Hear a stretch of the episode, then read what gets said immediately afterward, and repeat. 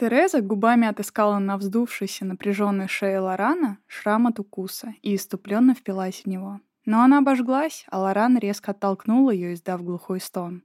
Ему показалось, будто шея его коснулось раскаленное железо. Обезумевшая Тереза хотела вновь поцеловать рубец. Ей доставляло острое наслаждение прижиматься губами к тому месту, куда впились зубы Камилла. На миг у нее возникла мысль укусить мужа в то же место, вырвать широкую полоску кожи, нанести ему новую, более глубокую рану, чтобы уничтожить следы прежней. Она говорила себе, что при виде следа от своих собственных зубов она уже не будет бледнеть от страха.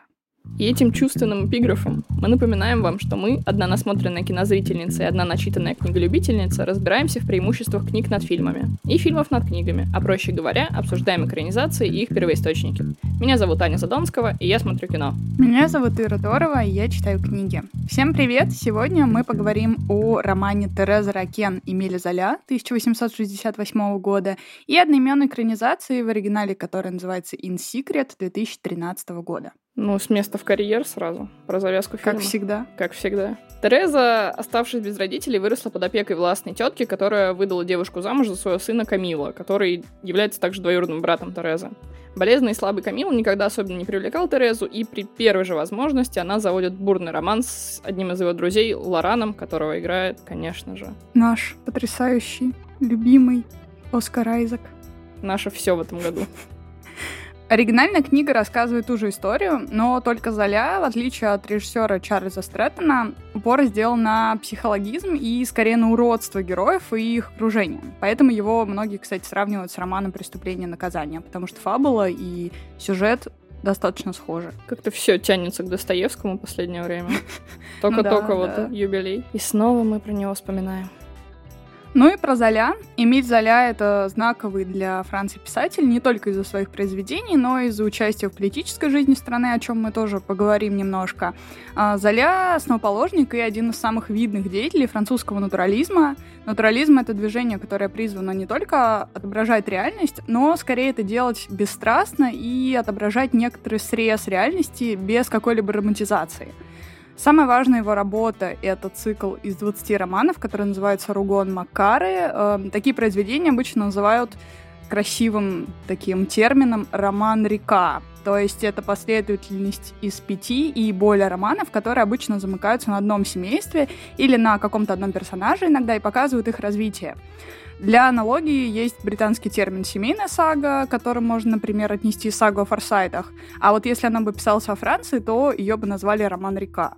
Сага о Форсайтах мне напоминает, что я когда была маленькая, я думала, что сага о Форсайтах — это какая-то офигенная sci-fi фантастика, и я так хотела прочитать, а потом я узнала, что это на самом деле, и расстроилась.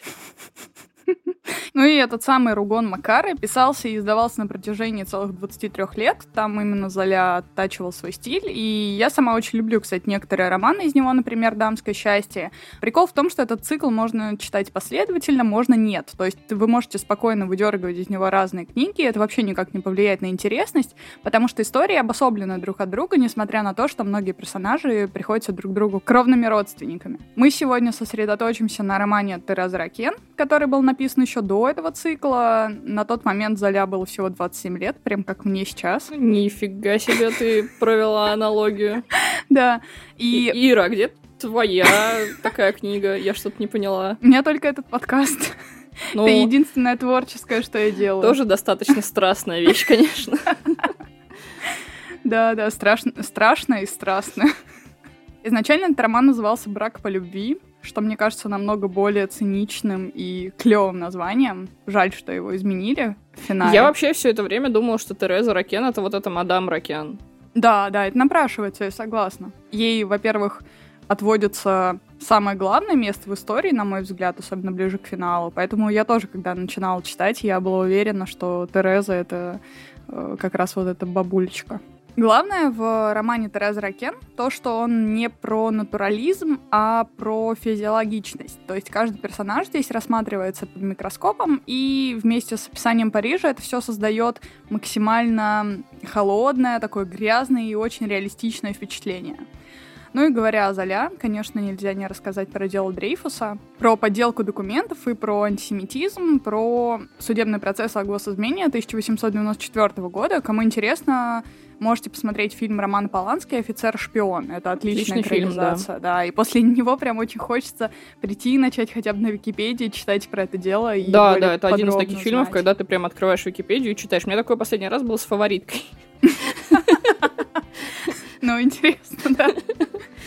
Э, Так вот, одним из самых красивых моментов всей этой истории о Дрейфусе стало, на мой взгляд, открытое письмо Золя президента Франции, в котором он излагает, как, по его мнению, Дрейфус был подставлен, обвиняет в предвзятости военный суд и обвиняет правительство в антисемитизме. Э, Статья произвела колоссальный эффект, буквально эффект разорвавшейся бомбы, а Золя был осужден после нее за клевету, и поэтому вынужден был сбежать в Англию. Как же история любит возвращаться на круги своя. Да. Тем не менее, Золята вернулся на свою родину все-таки. Чуть-чуть попозже, через несколько лет, когда дело Дрейфуса было завершено. В том числе, кстати, по этой причине некоторые считают, что писатель был убит. Он был отравлен угарным газом в 1902 году, всего лишь спустя несколько лет после того, как Дрейфуса помиловали. И до сих пор есть сторонники теории, что это было заказное убийство. Ну, очень хорошее убийство, хочу сказать. Тут как бы хрен подкопаешься. Да, там даже якобы нашли того самого кочегара или трубочиста, который в квартире Золя заделал чем-то трубу, и что вызвало как раз отравление. Но это все, конечно, неподтвержденные факты. Ну, тут как бы, ну, господи, трубочист, ну что с него взять? Что важно, заинтересованность Золя в политике вообще повлияла сильно на его творчество, то есть он придерживался социалистических воззрений к концу жизни, и поэтому все его произведения можно рассмотреть с точки зрения как раз э, разложения буржуазии, смерти империи. Особенно в Ругон Макара это очень сильно прослеживается, и в нашей стране, например, в начале прошлого века его работы вообще использовались как агитки. И забавно, что в России он стал популярнее быстрее, чем во всем остальном мире Интересный факт, я об этом не знала. с 1902-1903, ну, естественно, в 1917 это была большая вспышка опять интереса к Золя, и потом еще в 60-х, насколько я помню, еще раз он прям как-то всколыхнулся, ну, и затем уже ближе к 80-м, 90-м еще была последняя такая а, волна интереса к нему. Вот интересно, какая такая большая, масштабная вообще фигура Золя, и насколько неизвестная для меня была фигура Чарльза Стрэттона, и Мгм. режиссера этого фильма, и он, собственно говоря, так и остался для меня каким-то персоной, которая, мне кажется, на самом деле никогда не существовала в жизни. У него даже нет странички на Википедии, и на всяких IMDb у него нет фотографий, то есть э, там, конечно, Google что-то выдает, но мне кажется, это просто какое-то рандомно сгенерированное изображение, потому что... Какой-то серый кардинал от Да, кинематографа. да. Судя по его фильмографии, он где-то в 90-х он сначала сам снимался в нескольких картинах, сериалах, потом он начал режиссировать сериалы сам, набил на них немного руку, но я ни один из них не смотрела, самый из них известный это Фостеры, остальные я вообще первый раз услышала. А Тереза Ракен стал для него первым полнометражным фильмом и одновременно единственным фильмом в карьере.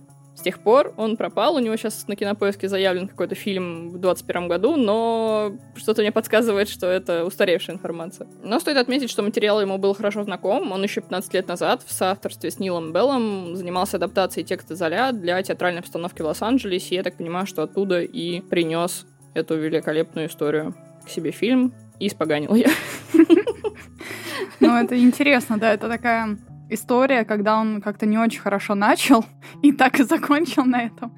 То есть вот э, изначально не фартануло, и, видимо... Возможно, просто Всё. Элизабет Олсен его где-то утопила, как героиня фильма, чтобы он не портил больше никому карьеру. Возможно, возможно. Вообще, да, я сейчас так говорю, что прям какой-то совсем ужасный фильм. Спойлер, не совсем ужасный, но я буду его ругать. Ну и для тех, кто не смотрел этот фильм, мы расскажем краткие наши впечатления, чтобы вы для себя сделали выбор, может быть, пойти сейчас прямо почитать или пойти посмотреть все-таки экранизацию. Лучше почитать. Тереза Ракен — это одно из моих любимых произведений. Я часто, кстати, говорю это в подкасте, что вот то — это одно из моих любимых, вот это одно из лучших, вот это одно из самых моих любимых произведений. Топ. Да, вот этот прям топ, наверное, 15 в моей жизни. И в первую очередь мне эта книга нравится, потому что она очень красивая и классическая, казалось бы, по своей форме, но она по содержанию максимально мерзкая. Я такое очень люблю, как вы уже знаете, если слушали до этого какие-то выпуски. Поэтому, если вы любите современную литературу и вот в этом всем э, старом нафталине французском вообще никогда не были заинтересованы, то я бы очень порекомендовала попробовать почитать э, Золя. В частности, вот этот роман. Есть некоторый шанс, что ваши взгляды изменятся. Я, когда читала эту книгу в первый раз, еще, наверное, лет 10, наверное, даже больше 10 лет назад, она меня просто потрясла. То есть я сразу поняла, что я буду перечитывать, скорее всего, еще не раз. И э, когда вы читаете, стоит держать в уме, что здесь э, Золя использовал такой не совсем распространенный прием, скорее даже экспериментальный. То есть он считал эту работу не художественной, а исследовательской. Он намеренно создал максимально страшных, максимально бесчувственных, очень гротесных персонажей. Он их поместил в очень чувственную историю, очень эмоциональную, и просто сел и как будто начал за ними наблюдать.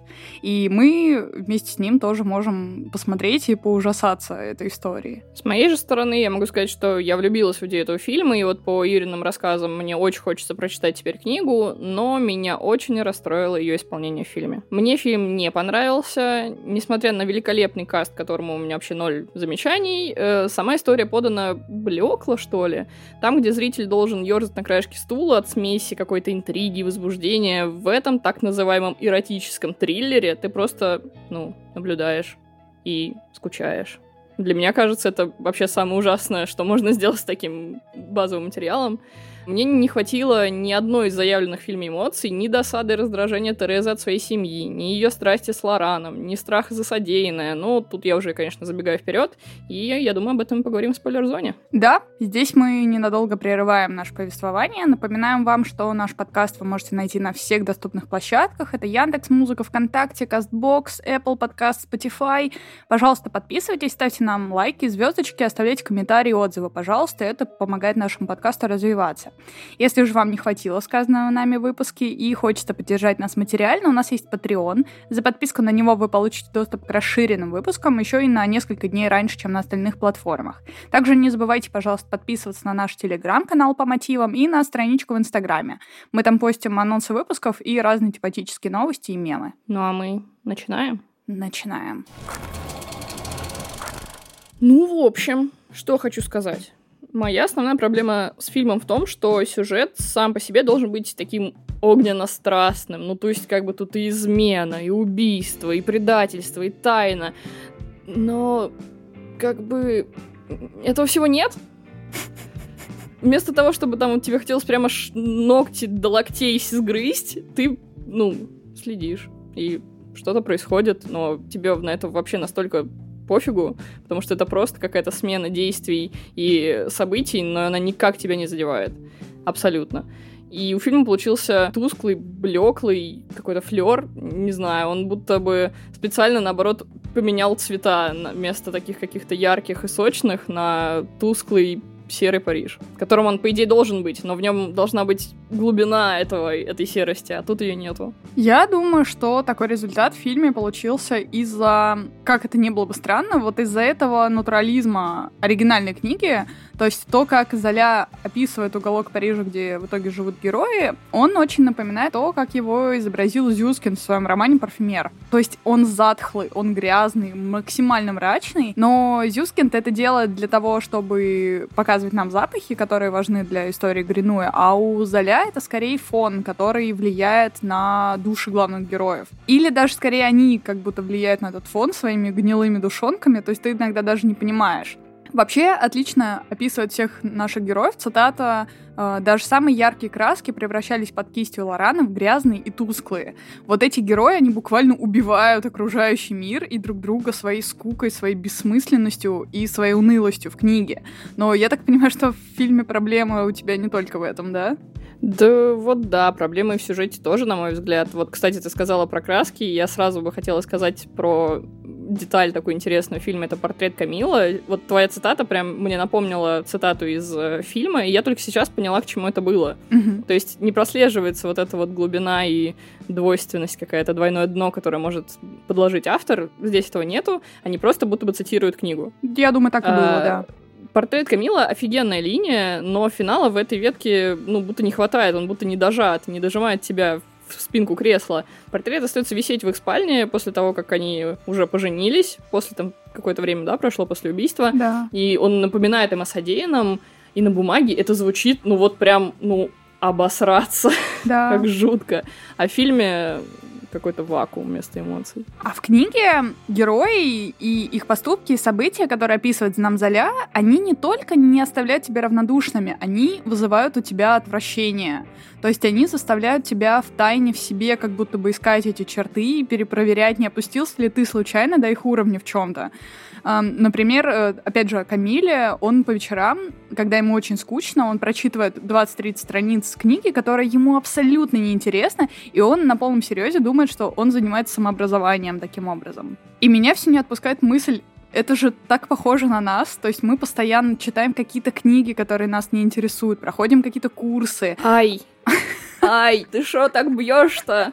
Да, то есть эм, как понять, нужно это тебе все или нет? Не читаю ли я какие-то книги только потому, что, ну, как бы нужно их прочитать? Ну, для подкаста нужно читать, Ир, ну что поделать? К счастью, для подкаста я выбираю все-таки интересные мне в той или иной мере какие-то произведения. Это редкость, когда я читаю и думаю, боже, на что я трачу свое время. Ира, мы с тобой делали главу по после. Это было весело.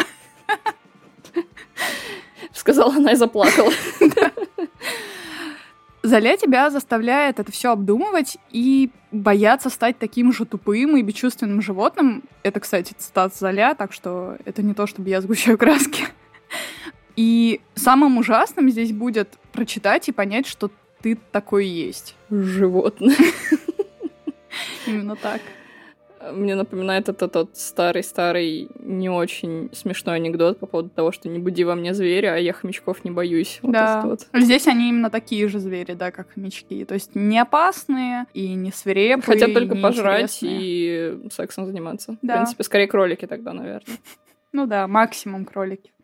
Ну, в общем, у меня сложилось впечатление какого-то равнодушия к истории, честно говоря. Будто фильм делали просто, чтобы был. Поэтому мне особенно вот интересно было бы узнать, как вот этот вот Стрэнтон получил эту историю, потому что ощущение, что раз уж он писал пьесу, да, казалось бы, у него, наверное, был какой-то интерес в ней, но будто бы он на зло сделал все не так, как надо. Я сейчас очень заносчиво скажу, но если бы я экранизировала эту историю, Я... я бы постаралась на максимум выкручивать какие-то моменты, чтобы показать ситуацию более контрастной. То есть Тереза должна быть более страстной, Камил более мерзким, мадам удушающий, э, искушение более соблазнительным, что ли, я не знаю, кошмары более выматывающими. А Стрэттон будто вообще на другом фокусировался и полностью упустил самую суть эмоциональности персонажей, психологического конфликта, через который они проходят. И я такая, а где? Погоди, а на чем он тогда фокусировался в фильме? Да вот я бы хотела бы знать, на чем он фокусировался. Мне кажется, он просто надеялся пересказать отрывки из книги, отдав эмоции на откуп актерам. Возможно, его сгубила сериальная режиссура, которая в большинстве своем не подразумевает замысловатости, и он просто документально снимал, переснимал книжку.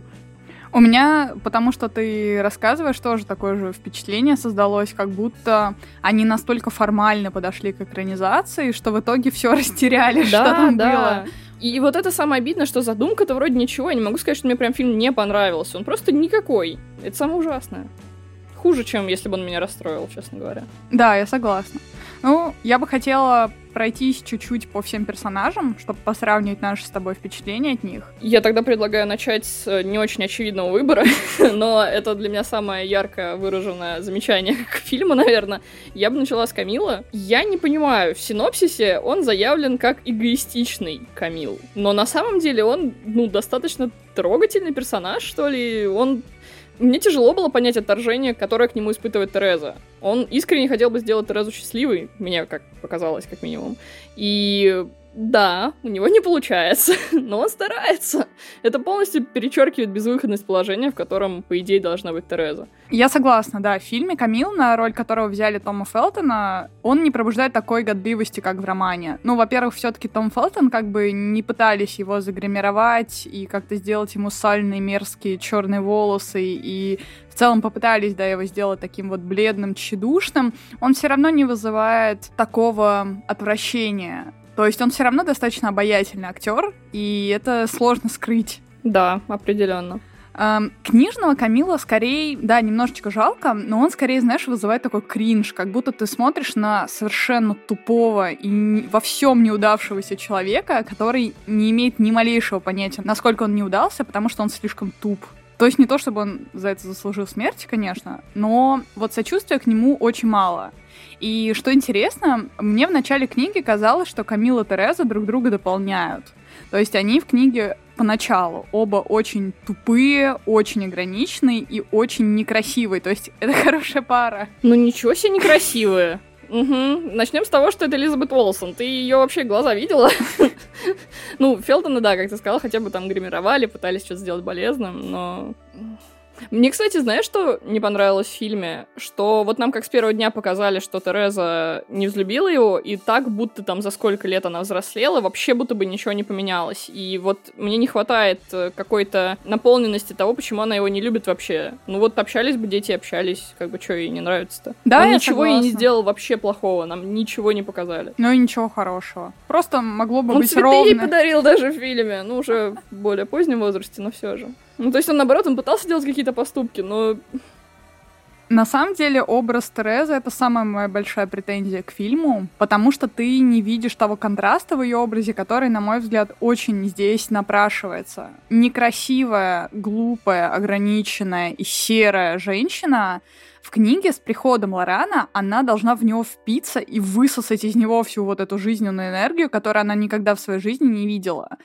В свою очередь, Лоран это видит, конечно, он без малейшей симпатии к ней по всем вышеназванным причинам, он решает, что бесплатная женщина вроде как выгоднее, чем платная, поэтому можно Терезу взять в оборот, раз уж она напрашивается. И вообще Ракена ему очень, кстати, подвернулись. Он и на еде начал экономить, получил мать вторую в лице госпожи Ракен, и получил друга и компанию в лице Камила, и интрижку в лице Терезы. Все оказались как будто в пределе. Это, конечно, да, очень удобно. В фильме этой иждивенческой жилы, правда, у Лорана нет. Э, Он только в конце там пару раз упоминает, что он хотел бы заполучить деньги мадам Ракен, но это все как-то подается уже как следствие деформации от мук совести, накалившихся отношений с Терезой. И да, вот этой вот вампирской жилки, которую ты описала в Терезе, тоже не наблюдается. Их с ним встреча не выглядит как ее попытка сбежать из задушающей семьи, а будто просто барыня с жиру бесится. И вот это действительно, судя по тому, что ты описываешь про Терезу, этого очень не хватает героине Олсон. И при условии, что она на самом деле могла бы это показать. У нее есть пара моментов в фильме, где она вот у нее, знаешь, она так глаза опускает, и Мгм. она будто становится, в общем, бешеной какой-то вообще стервой. И вот где это, почему этому не дали разжиться в фильме? Злюся. Еще одна, на мой взгляд, претензия, которую можно было бы исправить, это то, что в книге Лоран вообще всех Ракенов сразу покорил тем, какой он живой, он такой полнокровный, он идет на поводу не у принятых каких-то устоев, а только на поводу своих желаний. Он свободный художник, и Тереза и Камила, они не могут вообще поверить в то, что люди такими могут быть. У них не укладывается это в голове. Но тут есть один нюанс, Кстати, да, один нюанс. Я бы считала вообще, что Камил мог бы замутить с Лораном. У них там есть некоторый вайб, как мне показалось. некоторая Он тоже, он тоже явно, действительно, как ты описал, он тоже явно был очень им удивлен и восторжен, и там есть некоторое. Ну, кстати, жилка. мне кажется, что в современной экранизации это бы было уместно. Может быть, это даже этому фильму придало бы некоторые перчинки, которые ему очень не хватает. Да этому фильму гору перца надо навалить. Короче, подчинение общественным устоям и такое же слепое подчинение собственным желаниям Золя изображает всегда исключительно в темном цвете. То есть он показывает нам исключительно крайности и только худшее, что вообще в человеке может быть. И в свете этого очень интересно, как в книге после измены Лоран с Терезой меняются местами как будто бы. То есть Тереза начинает, наоборот, источать вот эту жизнь, красоту, она наконец-то может проявить свою настоящую горячую натуру, которую в ней подавили, а Лоран за ней не поспевает успевает. То есть он вообще не может опомниться, он ходит как пьяный постоянно, его любовница завораживает, и он вообще за себя как будто перестает отвечать. Э, Тереза, когда раскрылась, она даже уже не думает об осторожности и безопасности. То есть она напрямую принимает Лорана, как и в фильме, днем просто в своей супружеской спальне, она вообще обо всем забывает. И э, в книге мне нравится, что тебе говорят о том, что ей движет жажда мести Камилы, его матери, за то, что они ее подавили, за то, что они ее в этот сырой погреб мерзкий загнали, похоронили ее как будто заживо. И само лицемерие и вранье ей доставляет доставляет даже больше удовольствия, чем непосредственно измена. Ну вот да, смотрю я на все эти твои описания, и так и хочется книгу прочитать, хочу сказать. Э, оказывается, фильм упустил еще больше, чем я подозревала, и все больше и больше я расстраиваюсь. Э, для меня это была более, наверное, светлая история, где загнанная в клетку девушка жаждет свободы и, обезумев от любви, совершает непростительное преступление. И оно будет отравлять все ее существование. Но ты описываешь историю каких-то редкостных мразей, которые раскрывают свою истинную сущность благодаря тому, что встретили друг друга. И это, я бы сказала, поинтереснее будет. Да. И я еще мельком посмотрела другую экранизацию этого романа, французский фильм 53 -го года. Ну, он хотя бы как-то пытается экспериментировать. То есть они как минимум изменили время действия событий. И в рамках нового времени немножко по-другому смотрят на проблему, заявленную Золя. Но здесь же ощущение, что создатели просто решили отпугнуть любое желание взять в руки классическую литературу, показав все в разы скучнее, чем это могло бы быть. Это как раз тот момент, который меня всегда больше всего обижает, когда люди не читают классику, потому что думают, что это очень скучно.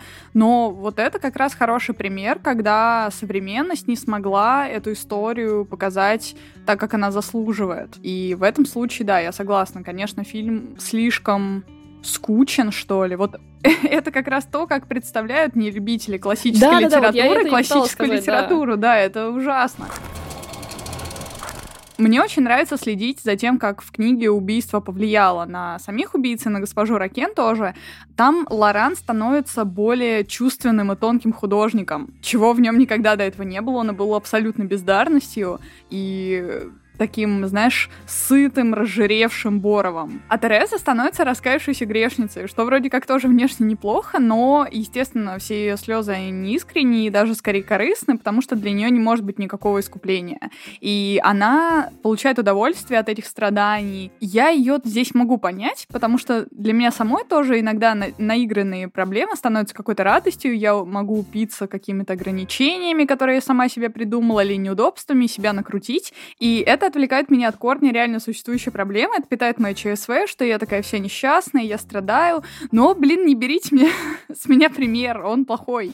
Э, и тем более тут нельзя, конечно, брать пример стресса, она в этом самобичевании доходит даже до того, что наслаждается от того, что ее избивает Лоран в конце. Ее Лоран избивает? Да. О. Ну, не Камил же.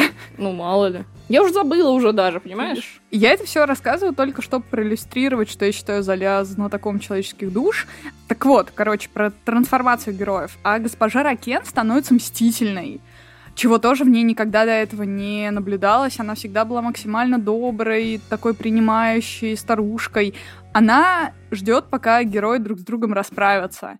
И это очень изящно показано, что именно те вещи, которые ее радовали, пока она не узнала правду, потом у нее вызывают максимальное отвращение. То есть, например, Лоран берет ее на руки и переносит из комнаты в комнату по вечерам и утром. А она даже смотреть на него не может, хотя до этого она думала, что она даже не может себя чувствовать более счастливой от того, что ее любимый сын носит ее на руках. А Тереза ее начинает целовать, ухаживать за ней, все время рыдает и раскаивается, чем она тоже вызывает только ненависть у госпожи Ракен. А фильм поворачивает эту историю так, как будто госпожа Ракен героям мешает, то есть как будто они от нее хотят избавиться, а в книге как раз все наоборот, они вообще боятся остаться друг с другом наедине, ну, точнее, как наедине, с ними всегда присутствует труп Камила, в их постели между ними лежит, он все время стоит в углах, он их преследует. Хлюпает, преследует их в кошмарах. То есть они, наоборот, в книге балуют госпожу Ракен, они лелеют, они за ней ухаживают. Да, они это делают ради себя, конечно, но, тем не менее, какая-то польза от этого всего есть. И поэтому паралич, который с ней случился, он их просто убивает позже, когда госпожа Ракен уже узнала правду, они ее используют как щит во время своих ссор, просто чтобы друг друга не убить прямо при ней в припадке бешенства. Вообще, если вы думаете, что госпожа Ракен в этой истории это жертвы, пострадавшая страна, то на самом деле нет. На мой взгляд, она любила в сыне только ту любовь, которую сама в нем взращивала. То есть она самоутверждалась через него, и она чувствовала свою нужность только из-за того, что он такой болезненный. Мы с тобой только что обсуждали бабушку из «Похороните меня за плинтусом», и я бы сказала, что мадам мадам Ракен прослеживаются схожие черты. Да, да. Вкладывание в ребенка сил, любви, которая его же разрушает. В этой истории очень много разного эгоизма, и герои душат друг друга в угоду своим желаниям. Этот клубок змей очень интересно распутывать и наблюдать за ним было бы. Бы. Если бы... Вот самое обидное, блин, для меня, что я понимаю всю идею, но я ее не чувствую. И не вижу, и да. И не вижу. Uh, о, кстати, про мадам Ракен, мой любимый момент фильма, где она уже после инсульта пытается написать на столе послание про убийство Камила, а друзья семьи в этот момент предполагают, что напишет какие-то Резы и Лоран замечательные, как ей с ними повезло. Это одна из редких эмоциональных сцен, где убийцы одновременно боятся и хотят быть раскрытыми, ты это прям видишь по их лицам, и мадам Ракен почти удается исполнить задуманное, и великолепная Джессика Лэнг великолепно это подает, и друзья семьи показаны круглыми идиотами, кем они являются. Замечательная сцена. Ну и еще это, конечно, она очень очень напоминает Breaking Bad, где вот был этот персонаж Гектор, который да. звоночком сдавал Уолтера Уайта. Да, да, да, да. Вообще, меня эта вся история при перепрочтении уже даже не знаю в который раз, она меня даже заинтересовала не трансформацией героев, которую мы обсудили, а вот этим странным междустрочным вопросом, а мешал ли Терези Лорану реально Камил? Или все-таки они его убили только потому, что просто могли, как и, собственно, у Достоевского? Мне кажется, на самом деле, что нет. Я думаю, что это, скорее всего, просто очень глупые люди, которые даже больше ничего придумать не смогли и пошли по легчайшему пути. Все-таки, ну, какое время было, там, разводов, я так понимаю, не давали, и просто сбежать, ну, было, по их мнению, тяжело. Там, то ли денег не было, то ли там люди засмеют, честь, совесть. А убить, ну, что, фигня какая-то. Я согласна, что это немножко странно. В фильме мне было тяжело поверить в то, что они так себя корили за измену и так хотели от этого преступления как-то избавиться, что в итоге придумали еще более тяжкое преступление. Я такая... Серьезно? Ну и что сказать по итогу? Фильм получился тем случаем, когда великолепный каст, который у меня нет вообще никаких нареканий, не может вытянуть слабую режиссуру к сожалению. Мне нравится полнота картины, что она охватывает большой временной период, и эпизоды все важные, логичные, но картина провисает именно в отсутствии эмоций. Мне кажется, что характеры персонажа тоже несколько поверхностные, особенно после того, что ты мне рассказала, но фактура самих актеров хотя бы хоть как-то может возместить этот недостаток. По итогу баланс картины вводит в ступор. Ты вроде и не ненавидишь этот фильм, но и полюбить не можешь. И это достаточно редкая для меня ситуация, когда я могу поставить фильму 5 из 10, когда ты вообще абсолютно равнодушен и хочешь забыть этот фильм. Ну, знаешь, по итогу моей перечитки книги и просмотра вот этой экранизации вместе с тобой, я знала, что есть мини-сериал 1980 года, и я все время думала, блин, а что там снимать на даже пусть на мини-сериал. То есть я думала, что это много. Но на самом деле я сейчас при перечитке поняла, что на самом деле сериала мало, чтобы впихнуть э, все стадии этого убийства, всю эту эмоциональную глубину э, и эту яму, в которой оказываются персонажи по факту.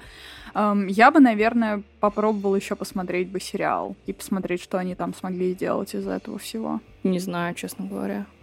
О, кстати, fun fact. Кейт Уинслет и Джессика Бил были претендентками на роль Терезы.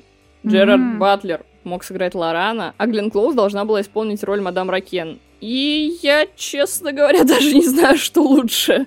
Все Но, такое на мой вкусное. взгляд, был некоторый даунгрейд в итоге все-таки. М, Да вот С не знаю. составом Батлер, Глен Клоуз и Кейт Уинслет. Ну, по Уинслет, окей, я согласна. Но Джессика Лэнг все-таки Ну, Джессика и для нее эта роль очень подходит, вот особенно при условии, что, по-моему, как раз на тот момент выхода фильма, 2013 год, вышло сколько там, два или три сезона как раз американской истории где она ужасов, максимально где она жарила. вообще просто выжигала напалмом. И в первом сезоне у нее как раз была тоже похожая роль, где она играла вот такую вот, более, конечно, элегантную бабку, но такую же, которая, у которой была вот эта девочка под опекой. Да. Ну шо, все что ли? Все, очень заклинаю вас прочесть книгу. В следующий раз, так как наш выпуск будет предновогодним, мы поговорим о пьесе Михаила Булгакова и Иван Васильевич 1936 года и об ее экранизации 1973 года от Леонида Гайдая. Мы напоминаем, что наш подкаст вы можете найти на всех доступных площадках Яндекс Музыка, ВКонтакте, Кастбокс, Apple Podcast, Spotify. Пожалуйста, подписывайтесь, ставьте лайки, звездочки, оставляйте комментарии отзывы. Это поможет нашему подкасту развиваться. Если вам не хватило сказанного нами в выпуске и к тому же хочется поддержать нас материально, то у нас есть Patreon. За подписку на него вы получите доступ к расширенным выпускам, да еще и на три дня раньше, чем на остальных платформах. Также не забывайте подписываться на наш телеграм-канал по мотивам и на страничку в Инстаграме. Там мы постим анонсы выпусков и разные тематические новости и мемы, и будем всячески стараться вас радовать. И на этом мы плавно переходим на нашу рубрику для патронов. Не забывайте подписываться, если хотите послушать больше киношно-литературных обсуждений и рекомендаций. А я хочу завершить этот выпуск цитатой Золя про роман Тереза Ракен. Я сетую на то, что ни один из стыдливых журналистов, которые краснели при чтении Терезы Ракен, по-видимому, не понял этого романа. Если бы они его поняли, они, быть может, покраснели бы еще гуще. Зато я, по крайней мере, испытал бы чувство внутреннего удовлетворения от мысли, что действительно вызвало у них отвращение. Нет ничего досаднее, как слышать крик честных писателей о разврате, в то время как ты глубоко убежден в том, что они кричат, даже не зная о чем. Напоминает мне очень сильно, что писал Куприн о своей яме, когда посвящал ее юношеству и материнству, и на него за это набросили все критики и растоптали, так же, как и растоптали э, Золя с его Тереза Ракен, когда кричали о том, что это безумно ширпотребное, развратное произведение, которое подрывает сами нормы морали, исконно-посконные. Но Золя им всем сказала, ребят, вы просто ничего не поняли. И как бы майк дроп и ушел. Все эти скрепные вещи, которые ты описала, мне очень напоминают, что у нас сейчас происходит опять. Почему все так одинаково в жизни, Ира? Да, мы просто ходим по Ураборосу бесконечному. Все так, все так. Ну и на этом мы с вами прощаемся, дорогие друзья. Ну, Чтобы поздороваться снова в следующем выпуске. Всем пока, спасибо большое за прослушивание.